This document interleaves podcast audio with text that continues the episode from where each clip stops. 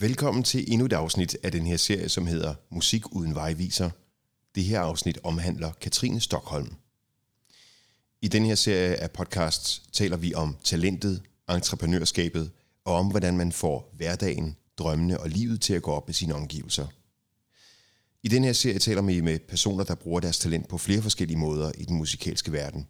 Det kan være musikere, men også mediefolk eller personer, der arbejder bag om musikerne, som eksempelvis manager eller agenter. Til fælles for dem alle sammen er, at de har valgt en levevej, der ikke ligefrem står øverst på listen over skudsikre jobs i bogen Hvad kan jeg blive? De her personer har valgt at kaste sig ud i en branche, hvor vejen til succes langt fra er selvskrevet. Succesen kan også komme i mange dynamiske former, og det er langt fra sikkert, at det er noget, der kaster en fast levevej af sig. Spørgsmålet er, hvornår de her personer fandt frem til det, de er gode til. Hvilket tidspunkt blev der sat ild i drømmen, eller hvilke tilfældigheder gjorde, at de havnede inde på den bane, de er på i dag. De kommer også til at fortælle om, hvordan de forvalter deres talent, hvordan det er at gå den vej, de går på, og hvordan omgivelserne spiller med og mod de valg og fravalg, der bliver truffet undervejs. Katrine Stockholm, det er dejligt at se dig. Tak i lige måde. Jeg kender dig som musiker. Jeg tror første gang, jeg stødte på dit navn, det var i forbindelse med Underbyen, som er et stort kollektiv, som du spiller med i på et tidspunkt. Og nu er du øh, solist, mm. indgår garanteret også i en masse andre forskellige musikalske sammenhæng. Det kan være, at vi kan komme tilbage til det lidt senere. Ja. Men hvis vi starter med Under Byen, som også var et meget kunstnerisk, flot og udfordrende projekt, så øh, tænker jeg, at øh, det har du lært en del af forhold til det at være menneske, i forhold til det at samarbejde med, med folk, og i forhold til relationer. Ja, det har jeg nok lært noget af. Mm. ja, helt Hvad, sikkert. Hvis du skulle... Øh, hvis, hvis du skulle kigge på det, er der så en ting, hvor du tænker, det, det, det der, det er det, jeg har taget allermest med fra min periode under byen? Jamen, så er det nok mest omkring det at være kreativ og lege. Mm. Altså det musikalske lege, vi havde sammen, øh, hvor vi eksperimenterede med jamen, alt muligt, som vi bare hævde frem fra gemmerne. Øhm, det er helt klart det musikalske, som jeg tager med mig mest derfra. Altså den måde, vi sådan ikke var bange for at øh, prøve nye ting af, og prøve grænser af. Og det, det blev altid fedt, og det havde vi altid en eller anden form for tillid til. Til dem, der øhm. ikke kender under byen, så kan vi måske med et par korte ord sige, at det kunne være et lidt spraglet lydunivers en gang imellem. Lidt på baggrund af alle eksperimenterne. Ja. Øh, men at der jo helt klart var nogle, nogle øh, klare samlingspunkter i, i musikken, som gjorde den ekstremt smuk øh, og vedkommende for, for den, der, der lyttede. Sådan har jeg i hvert fald altid haft det med, med under byen. Mm. Og så var der meget, der var baseret på, øh, på rytme en gang imellem. Altså mm. hvor, hvor der skulle være en god rytme, som ligesom var det, der drev et stykke over frem, øh, frem i verden. Men det var også en blanding af mange forskellige instrumenter. Og også på et tidspunkt, hvor der ikke var den store variation i, hvordan dansk musik egentlig lød, mm. så begyndte I at blande øh, klaver og guitar og violin og cello og alle mulige forskellige ting sammen yeah. i, i et og samlet lydbillede, som blev ret exceptionelt, og noget rent faktisk også at komme langt ud over de danske grænser, på trods af, at jeres sanger brugte sin stemme med det danske sprog. Ja, det er korrekt, ja. Øh, hvilket også må, må have været sådan en, en, en øjenåbner på en eller anden måde, at I sådan med jeres musik og det udtryk, som I havde med base i Aarhus, kunne komme til Frankrig eksempelvis og spille ret mange koncerter, være på turné i USA. Ja, men altså lige præcis den del var jeg ikke så meget med til, kan man sige. Øhm, så altså jeg valgte ikke at tage med på de der ture. Mm. Øhm, fordi det var, ja, det var, det var bare, det var for meget på det tidspunkt og for mig at tage med på de ture. Så jeg var primært den, der lavede musikken og var med til at, ligesom at bygge det op, øh, det musikalske univers op. Mm. Ja. Så var det måske siden nogen at tænke, det må der have været en, en hård omkostning sådan ikke at, at skulle være med til at føre musikken ud i livet og opleve alle de her ting ude i verden, men samtidig tænker jeg også, det må måske være et meget befriende valg, egentlig at kunne træffe, og så også, øh, at det blev accepteret af kammeraterne i Ja. bandet, at man i det mindste fandt ud af det, ikke? Mm. Jo, jamen, det var fuldstændig nødvendigt på det tidspunkt. Øhm, ja. Det var bare sådan, jeg havde det. Ja. Hvor længe har du egentlig lavet musik? Altså, øhm, altid. Altså, siden jeg var baby, vel? Eller Ja. siden jeg begyndte at tale. Så det er altid følt meget naturligt for dig at gå i gang med at lave musik? Ja, det, det har det egentlig. Og s- ja, så øhm, startede jeg i mit første band, da jeg gik i skole, altså øh, med min storebror, som jo også var med i under byen. Så vi startede ligesom på det tidspunkt med at lave vores egen musik, øhm, som, hvor vi også lavede tekster, og det handlede meget om, om krig og forurening og sådan nogle ting. Samfundskritiske ting. Mm. Noget, som det også godt kunne handle om i dag, hvis det skulle være.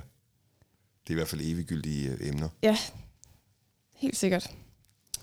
Og så øvede I så på, øh, på skolen? Øh, nogle gange, ja. Mm. Vi øvede forskellige steder, ja. Det var ude i en forstad til Aarhus, som øh, vi boede i, ja. Og det var jo sådan, ja, det var den, på det tidspunkt, det var den måde, vi startede det, det hele på, kan man sige, ikke? hvor den første erfaring kom med at lave musik. Mm. Ja. Modtog I også øh, undervisning på, på skolen i altså musik? Var det noget, I blev sat sammen i musiklokalet af en musiklærer? Eller? Ja, altså der var super meget øh, musik på den skole, vi gik på. Mm. Altså det var en almindelig folkeskole, men der var bare sådan sindssygt meget øh, frivillig musik og sammenspil og big Mhm. band og sådan noget. Er det ikke vigtigt, at der er musikundervisning i skolerne på den måde? Altså, jeg synes i hvert fald, det er vigtigt, der foregår noget andet end det boglige. Mm. Og øh, der har musik jo bare en, en form, som, altså, som kan noget. Som kan give et fælles, skabe et fælles fællesskab øh, mellem børn og voksne og unge. Og, altså det, alle kan være med, hvis det, hvis det er okay, at det ikke lyder perfekt. Så, så, har det altid, så kan det altid få sin, sin egen, helt egen charme. Mm. Det synes jeg, det, det er skønt. Men jeg synes også, der er andre ting end musik, som er vigtige, altså i, sk- i skolesammenhængen. Jeg synes i hvert fald bare, det er vigtigt, der bliver, altså, der bliver lavet noget andet end rent boglige ting. Øh, fordi det er for ensidigt. Det er en for ensidig måde at bruge vores hjerne på. Og lære børnene fra de er meget små, at de kun skal bruge deres hjerne på den måde. Det er vigtigt, at de lærer andre sider af sig selv at kende, og bruger sig selv på mangfoldige måder. Og nu ser du også i under byen, der legede I også meget og Mm. eksperimenterede meget, ikke? Og det er Ja. også det, som et barn jo gør. Altså man leger og bruger den kreative kraft på den måde, ikke? Ja, Ud af ingenting kan man få et helt univers op at stå i løbet af fem minutter øh, som et barn ved at Ja. bruge fantasien. ja. Hvad var det, du startede med at spille i det der musiklokale? Hvad var dit første instrument? Øh, klaver? Og det er også dit hovedinstrument i dag, ikke? Jamen, det ved jeg ikke, det hovedinstrument, det er, jo, det er jo noget, som man bruger i, sammen, altså i kunst sammenhæng, ikke? Mm. Der er jo egentlig uddannet øh, sangskriver og sanger på kunst. Mm. Øhm, men, men, jeg, kan- men jeg har altid spillet klaver. Hvorfor, Så. hvorfor valgte du at, at gå på kons? Øhm, jeg tror, jeg, jeg, jeg længtes efter at komme ind i et fællesskab, hvor der var nogle rammer, der var givet på forhånd, og ja, jeg få et netværk. Øhm, og det synes jeg virkelig også, at det kan. Mm. Og så også øh, få den, den sidste portion lærdom i forhold til at kunne... Ja, så helt klart også, at der var nogle ting, jeg kunne lære, og som... Ja, men det er jeg helt enig med dig i, men, men jeg synes personligt, at, at det er det, det netværksmæssige og sprog, altså sproget. Jeg tror også, det er at få et sprog for de ting, man gør, og det at lære øhm, at tage ansvar faktisk øh, for sit øh, kunstneriske virke. Det er noget det, man lærer. Det er jo det er sådan lidt, jamen det er også en lærdom selvfølgelig, ikke? men det er jo noget det, man lærer, når man er sammen med andre, spejler sig i andre, som også Mm. har det for, øh, for øje. Ikke? Ja, Nu øhm, har, du, har du været lidt ude af musiklivet i en, i en lille periode, og det, det går igen hos rigtig mange musikere, at man, man prøver at, at leve i, i det her øh, musikliv og lave en masse oplevelser og lave en masse musik i, i de tilfælde, øh, primært som, som komponist øh, og spiller mm-hmm. rigtig meget. Så bliver man nødt til at, af forskellige årsager at trække sig væk et øjeblik, og så er man ligesom på vej tilbage Ja. igen, og det, det er du også sådan lidt... Øh, hvor, altså, har, har du haft en periode, hvor du ikke rigtig har rørt et instrument egentlig? Det har jeg, men det, det er faktisk lang tid siden, at, at jeg havde det. Fordi da jeg stoppede i under byen, der havde jeg faktisk en, en ret lang periode, hvor jeg ikke lavede særlig meget musik. Øhm, altså det skal lige sige, at, at før jeg stoppede, øh, mens jeg gik, spillede under byen, der havde jeg en depression på grund af nogle ting øh, fra fortiden, som jeg egentlig blev kureret af og kom ud af, og det var super fedt. Men det, det var som om, at det der med, at jeg så stoppede i det band, øh, og ligesom skulle til at finde mig selv, det, det betød bare, at jeg var nødt til at kigge på, hvorfor er det, jeg laver musik. Og øh, for at forstå det helt, tror jeg, var jeg nødt til ligesom ikke at lave musik i en Mhm. periode. Og have et eller andet form for nulpunkt? Ja. Hvor, hvor Katrine starter Ja. op igen? Ja. Fordi det havde jeg jo gjort, som jeg lige har fortalt om, Ja, ikke? Siden at for, for, forever, ikke? Så det var, øhm, det var rigtig dejligt at prøve. Altså, det, det var egentlig... Det tror jeg også, jeg har med mig i dag. Altså, det giver sådan en taknemmelighed og en ydmyghed over for musikken og over for mig selv. Og det der med, at nu kan jeg mærke, hvornår det bliver for meget, og hvornår det... Altså, hvornår jeg virkelig har brug for det og sådan noget. Mm. Fordi jeg har været væk fra det og defineret mig selv uden musikken også i en periode. Når man sådan sidder og laver musik, så forestiller jeg mig i hvert fald en gang imellem, så glemmer man alt om tid og sted.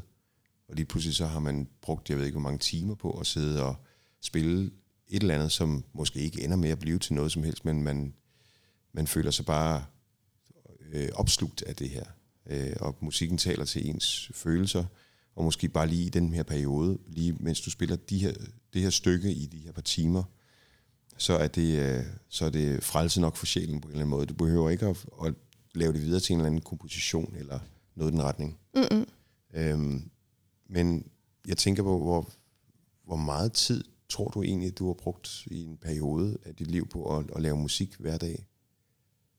Altså Det taler, ved jeg virkelig ikke. nej, er det, ikke, er det ikke vildt, at, Jo. at tid egentlig bare, Det er helt vildt. når man, når man laver musik, så er det, fordi jeg går nemlig ikke ud fra, at det er fra klokken 8.30 til 16. Nej, det, det kan man ikke sige. Altså, øhm, nu sidder jeg jo og, jeg sidder jo og skriver færdig på mit øh, næste album her. Og øhm, det- det er jo bare sådan en lidt speciel måde. Som du sagde, nu har jeg lige haft en lille pause. Øh, føler ikke, jeg har været væk fra det, for jeg har tænkt rigtig meget på det. Mm. og drømt rigtig meget om det, og længtes efter det. Øhm, så det der med, hvordan man kommer ind i det igen, og hvordan man sådan er nødt til at nærme sig det sådan Mm. helt sådan ydmygt og forsigtigt og øhm, lejende. Altså fordi det der med, hvis jeg bare hvis jeg bare ligesom sætter alt for store øh, mål op fra det, simpelthen fra, fra, fra day one, så bliver det simpelthen bare sådan så træls. Altså, Mm. øhm, Så du starter med at skulle undersøge det hele fra, fra, fra start igen næsten. Fuldstændig, altså, ja. og, og virkelig kigge ind, hen over de her tangenter, de hvide og de sorte, og skal finde ud af, Mm, hvordan, ja, at, selvom du så jeg sidder selvfølgelig egentlig med min computer, ikke? Men mm, men sådan stille og roligt finde ud af, hvordan det hele det, det, det egentlig spiller sammen. ja, og prøve nogle ting af, så øh, ja, ikke sætte nogle regler. Altså, ja, bare, bare sådan give mig selv lov til at lege med det, Mm. og prøve alt muligt af. Er der andre ting i din tilværelse, hvor du tænker, der har jeg heller ikke rigtig nogen regler. Der vil jeg også bare lege og prøve nogle ting af. Det behøver der jo ikke at være på nogen som helst måde. Jeg synes, Men- der er mange regler. Jeg synes, der er mange rammer og regler og... Uh. Det er vel, det er vel også nødvendigt, hvis man skal have en, en tilværelse op at køre ved siden Jamen, jeg tror af faktisk godt, jeg kan lide rammer og regler. Altså øhm, til en vis grænse. Mm. kan jeg faktisk godt. Øhm, men det, det er også, det er jo godt nok. Altså, jeg har faktisk også en ramme, eller hvad skal man sige, for det her album, jeg er ved at lave, øh, som er fuldstændig lagt fast. Så det, der er også, på den måde er der også nogle regler inden for det, jeg laver nu. Men Mhm. når jeg så sidder og skaber noget, eller det kan være, at jeg lige skal fortælle, hvad det er, fordi det er sådan, at det næste album, jeg laver, det er, sådan en, det er bygget op som en sangcyklus. Så sangene, de hænger sammen Mm-hmm. fra, på forhånd. Jeg ved ligesom, der skal være de her sange, der skal udfylde de her, den her, de her numre i, i rækkefølgen på en helt bestemt måde. Og taler vi øh, musikalsk, eller taler vi tekstmæssigt, øh, stemningsmæssigt? Hvordan hænger de sammen? Mm, det er mere en, det er mere en, altså, det er mere en, en tilgang til dem, Mm-hmm. hvor de skal udfylde. Jeg er ikke sikker på, at man ville kunne regne det ud, hvis man ikke vidste det. Men du vil vide det. Men jeg ved det. Mm. Og det giver mig en, en altså det giver mig en, et ståsted, eller hvad skal man sige, det giver mig ligesom en ramme. Og det synes jeg er mega spændende mm. at arbejde på den måde. Og så i øvrigt faktisk være fuldstændig ligeglad med, hvad der bliver fyldt i den ramme. Altså der er jeg fuldstændig åben over for det, hvad der kommer til mig. Så længe du stadig kan mærke dig selv i, i den musik, naturligvis. Ja, men jeg synes også, det er meget, meget spændende at arbejde med, hvem jeg er. Altså, eller hvad, hvad musikken... Altså, jeg, jeg, jeg synes ikke, det behøver at være noget sådan bestemt Katrine-agtigt. Altså, det, det må gerne overraske mig. Mm.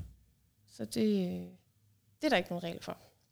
Men det skal vel også kunne føre dig et andet sted hen, ligesom når du selv lytter til musik med andre mennesker, som sætter ord på nogle følelser, eller tager dig et andet sted hen, end det du lige havde regnet med. Sådan er det vel egentlig også at lave musik selv.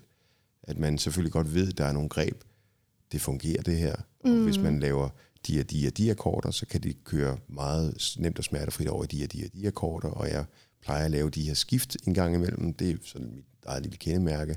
Men det er vel egentlig også fedt at blive overrasket over, at man lige pludselig kan lyde sådan her. Ja, præcis. Det, det er virkelig, virkelig fedt. Altså, jeg er jo...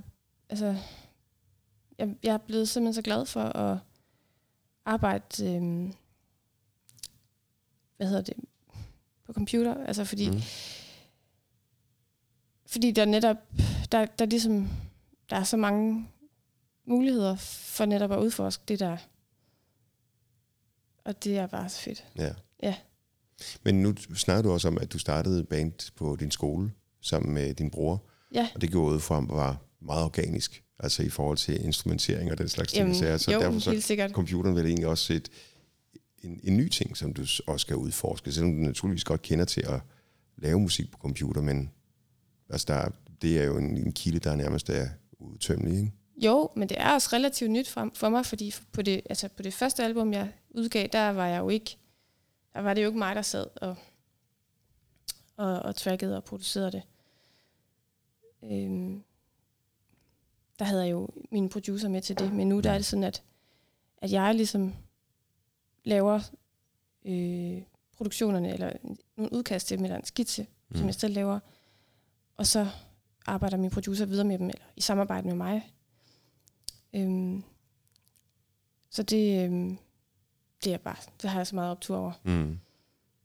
Har du så dage, hvor du har virkelig været inde i den her, den her boble af at lave musik og kreere musik, hvad enten der er kommet noget ned på computer, eller at det bare er noget, du har siddet og spillet, Mm. øhm, og du sådan virkelig bare er, yes, altså, wow, og det giver dig en, et, sådan et glædesrus på en eller anden måde, Mm. øhm, som dine venner og din familie også godt kan mærke, når du har haft sådan en dag. Det, det ved jeg ikke, om de kan mærke. Jeg, kan- jeg, jeg kan godt selv mærke det jo. Jeg, kan, Mm. jeg har det lidt nu, faktisk. Ja. Lige nu. Men øhm, ja, jeg har jo nogle andre, altså jeg har jo nogle tætte relationer med andre mennesker, der også øh, laver musik selv og producerer musik. Så på den måde, så, ja, så har vi det til fælles, at vi forstår godt, hvad det, det, det betyder, og, Mm. og vi lytter til hinandens musik, og kommer med, hjælper hinanden med det, ikke? eller støtter hinanden i at nå frem til noget, som, som er fedt. Så de tætte relationer, du har med nogle andre mennesker, der taler I også et særligt sprog så? I hvert fald med dem, som også laver musik. Mm. Det er jo ikke, det er jo ikke alle mine venner, der gør det. Og jeg elsker jo alle mine venner Ja. og min familie. Mm. Men kan, kan dine venner og din familie også godt forstå, hvad det er, at du, øh, at du laver?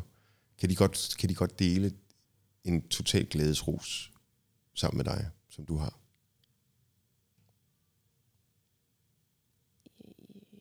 Det, det, tror jeg, det tror jeg godt, de kan. Mm.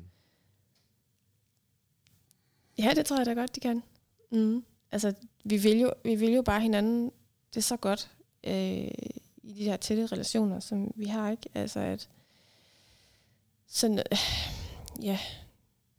Men, men øh, igen, det er jo ikke det er jo ikke resultatet, der er det vigtige, vel? Altså, det er jo ikke sådan, at, at mine venner og min familie, de, de sidder og... Øh, at de vil jo bare gerne have, at jeg skal have det godt. Ikke? Mm. Så det, ja, det er nok også bare det, de er glade for, hvis jeg er glad, ikke? At, Mm. at, altså, frem for at det er, at der er kommet et eller andet resultat ud af det. Fordi det kan nogle gange blive lidt fjernt fra, synes jeg, fra sådan nogle nære relationer, også fra en selv. Mm. Når der er kommet et resultat, og man har udgivet et album, og der kommer anmeldelser, og måske kommer der nogle gode anmeldelser, ikke? Og der er nogen, der har lyttet til det på den anden side af jorden, og de er helt oppe at køre over det og sådan noget.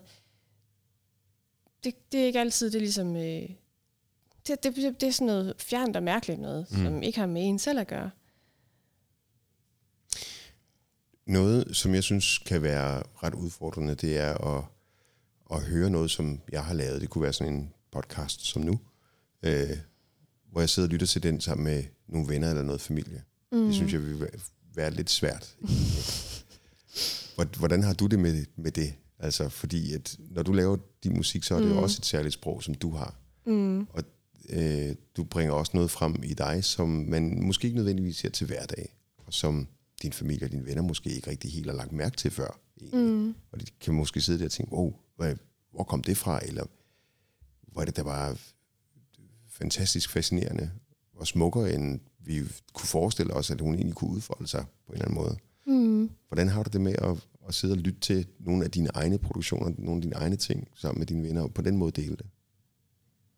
Jamen, det kan både være... Det kan godt være meget sårbart, ikke? Altså, hvis man har lavet noget, og man skal dele det med nogen. Øh, fordi så kommer der nogle andre øre på det. Man hører det på en helt anden måde, når man spiller det for nogen, end når man sidder med det selv. Mm. Det er meget interessant, synes jeg. Fordi du er også vant til et andet sprog med nogle venner, som måske ikke er vant til at lave musik. Ja, Så taler I om nogle andre ting, og lige pludselig så skal de måske til at forholde dig til, sig til det sprog, som du lige pludselig taler igennem musikken. Ja, men jeg synes faktisk, det er meget interessant, som mennesker, der ikke laver musik, øh, jo har, alle har jo et forhold til musik. Og alle har jo noget at sige. Altså, og det synes jeg virkelig er, er meget, meget interessant. Altså, det er jo et universelt sprog, som alle på en eller anden måde forstår. Ja, Jeg tror heller ikke, jeg har mødt nogen, som decideret ikke er til musik på den ene eller på den anden måde. Men jeg synes, jeg hører om nogen en gang imellem, som bare ikke rigtig interesserer sig for det overhovedet. mm, Men musikken er en... Altså, du, du lytter til musik hver dag, gør du ikke det? nej, det gør jeg ikke. Hvad lytter du så til? Stilhed. Og fuglesang. Der er rigtig meget fuglesang derude, hvor jeg bor. Mm. Det er jo også en form for musik. Fra klokken, jeg ved ikke, er det halv tre, det starter om natten? Ja, lige for tiden. ja. Jeg kan rigtig godt lide stillhed. Og jeg har også rigtig meget brug for, at der er perioder med, med stillhed og dage med stillhed. Ja. Men jeg lytter også til musik, det gør jeg. Alt muligt. Altså, øhm, jeg har virkelig en bred musiksmag. Altså, jeg, jeg, gider ikke det der med, at man skal kunne lide noget bestemt, fordi man skal være Mhm. i en eller anden gruppe med nogle Mhm. andre, som også kan lide det her, kun det her musik. Øh, fordi så er man smart, eller så er det det rigtige. Altså, det, det hader jeg. Altså, jeg synes, det er så fedt, hvis man kan Eller, jo, fordi det giver jo en selv, synes jeg, øh, en glæde. Fordi der er, så vil man jo kunne glæde sig over rigtig meget, mange af de indtryk, man får. Fordi det vil man jo få. Altså man, får, man kommer jo til at lytte til musik, som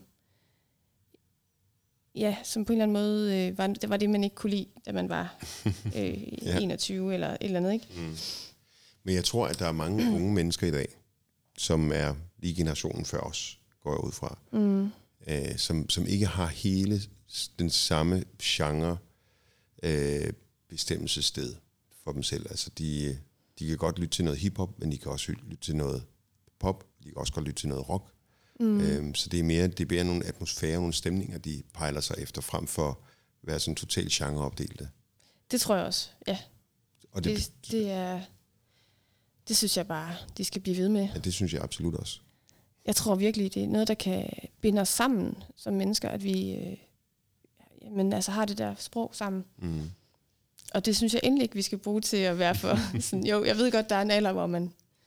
Alle går nok igennem sådan en eller anden alder, hvor de har noget meget specifikt, de kan lide, og noget, de ikke kan lide. Mm. Så det, det, vil jeg, det er selvfølgelig også helt naturligt, men det er, det er bare så dejligt, synes jeg, befriende at give slip på. Mm. Hvis vi prøver lige at vende lidt tilbage til det med at lade sig blive opslugt af musikken, og bare bruge timevis, og man aner ikke, hvor den tid er blevet af, men den er bare røget, altså. Og man har bare haft det mega godt. Mm. Og så sætte den ind i den periode, hvor du faktisk slet ikke rørte et instrument i, i en periode. Mm så, har jeg, så går jeg ud fra, at du selvfølgelig også har brugt meget øh, tid på at, at nyde stillheden. Mm. Men hvad, hvad, gør en, hvad gør en musiker, som ikke spiller musik egentlig? Hvad, altså, er det så ja. gå ture, eller kaste over en anden hobby? Eller? Jamen altså, ja, det, det kan være mange ting, men ja, gå ture, er, det er virkelig, det tror jeg, jeg gjorde en del, men, og jeg altså, nød jo nød stillheden, og nød det der med, at jeg havde det godt. Fordi det var også øh, mm, noget, altså en lidt ny ting på det tidspunkt, at jeg sådan havde fået det godt, og var kommet igennem alle de ting, jeg var igennem, mm. øh, da jeg var helt ung. Ikke? Og øh, så det var jeg jo bare så, så taknemmelig over. Altså det var også, det satte jo ting i perspektiv, og det betød jo, at jeg kunne nyde at ligge på sofaen og spise en, øh, et æble. Mm-hmm. Og bare nyde det. Mm-hmm. Så, så sådan noget var der rigtig meget af. Ja. Masser af tid og sådan noget. Jeg havde ikke nogen børn og sådan noget på det tidspunkt. Øhm, men jeg har lavet rigtig meget øh, Qigong. En kinesisk øh, form for bevægelse. Øhm, det var også det, der, øh, det var også det, der hjalp mig, kan mm. man sige, hjalp mig igennem de her ting. Og øh, det, det har jeg brugt rigtig meget tid på, og det brugte jeg også særlig meget tid på i den der periode. Og også udforske det og, øh, og træne det, men også på den måde også finde ind til sig selv og meditere. Det er en form for, for meditation, ikke? Ja. men det er nogle fysiske øvelser, hvor man så bare øh, har sindet med i nogen. Altså, det er jo meget forskelligt. Ja der findes jo mange forskellige slags, måske flere tusind forskellige slags. Øh, og jeg har, jeg har måske stiftet bekendtskab med tre forskellige slags ud af dem, ikke? ja. ja. Jeg har hørt fra, fra en person, som jeg sad og snakkede med for et stykke tid siden. hun havde han levede et, øh, en del af sit liv i musikkens verden og havde været manager for nogle ret store danske bands. Og på et tidspunkt så fik hun bare nok og tænkte, mm. jeg, vil, jeg vil lave noget helt andet. Så hun, øh, hun trak stikket fuldstændig, mm. og prøvede ligesom at finde ud af, hvad kunne hun så ellers kaste over. Prøvede noget med noget medieskole, og måske også noget pædagog, tror jeg, mm. i en mm. periode. Uden helt at finde sig selv i det. Mm. Og så blev hun inviteret med til en pladereception et sted. Ja. Og øh, tænkte, okay, men den kunne hun da godt lige taget med. Hun havde ikke snakket med en eneste musiker eller en fra musikbranchen i et års tid. Mm-mm. Og hun kunne mærke lige så snart hun gik ind ad den dør til den der resolution, at det var jo faktisk hendes miljø, det her. Ja. Det var faktisk der, hvor hun ja. hørte hjemme. Og så øh, har hun siden ikke kigget sig tilbage. Hun har, hun har arbejdet med musik. Undskyld, lige siden. Ja. Jamen, jeg, jeg tror, jeg har det på samme måde. Mm. Altså, det kan jeg virkelig genkende, det der. Fordi jeg var jo faktisk... Øh, jeg sluttede mig faktisk for at prøve at uddanne mig til gartner på det tidspunkt, hvis, den periode, vi talte om. Mm. Også fordi jeg havde jo øh, haft øh, noget tinnitus, og det havde været sådan... Også var, der var også noget lydfølsomhed, der kom med, så jeg faktisk i en periode ikke havde... Ikke synes, det var rart heller at, øh, at spille musik, simpelthen inde i mine ører. Øh, sådan har jeg det ikke mere. Mm. Men, men der var det sådan, øh, at jeg tænkte, jeg er nok nødt til virkelig, at sådan, hvis jeg skal lave det hver dag, så, så er jeg nok nødt til at lave noget andet. Og så, øh, jamen, så var jeg i nogle forskellige sammenhæng, prøvede at være, være sådan øh, med, med det grønne område, ligesom, fordi jeg troede, tænkte på, at jeg ville være gartner, fordi jeg godt kan lide at arbejde med planter og jord og havearbejde og sådan noget, elsker jeg. Øhm. ja, og det var bare, Jamen, det var, det var et andet miljø. Og der mødte jeg også mange rigtig dejlige mennesker, det gjorde jeg, men, men øhm, det var også lidt ensomt. For mig i hvert fald, fordi at jeg måske øh, har lidt mere brug for at tale om, altså tale om, hvad der foregår, og hvad, hvordan vi har det, og det, eller, eller det har jeg, det kan jeg lige så godt sige. Altså, jeg synes, det er super vigtigt at tale om følelser, og jeg synes, det er super vigtigt, at dem, jeg er sammen med øh, i min dagligdag, øh, har lyst til det, ligesom jeg har. Og ja, sådan var det ikke altid, når man arbejder, der, altså det miljø der. Mm. Øh, og så kunne jeg godt komme til at føle mig ensom. Og så kan jeg nemlig huske, at jeg stod, fordi jeg arbejdede faktisk øh, som graverassistent på en kirkegård.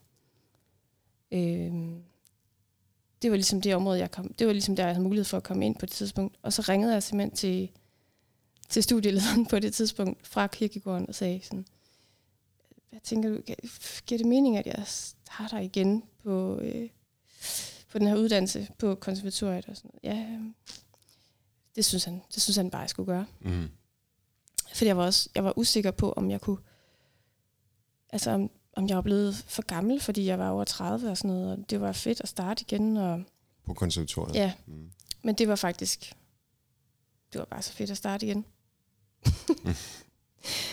ja, og, og det, det er jo bare sådan, altså det, det er jo så nemt, det er jo bare så nemt at falde i snak med nogen, Mm. og knytte bånd. Ja, det er sådan, jeg oplever det i det miljø. Men det er jo også interessant i forhold til, at man nogle gange bliver nødt til at hive sig fuldstændig væk fra den situation, man er i og har været i mange, mange år, Mm. for egentlig at kunne sætte for alvor pris på det. Ja. Det er det også. Jeg har i hvert fald sat pris på, at du ville tale sammen med mig. Så tak for snakken. I lige måde.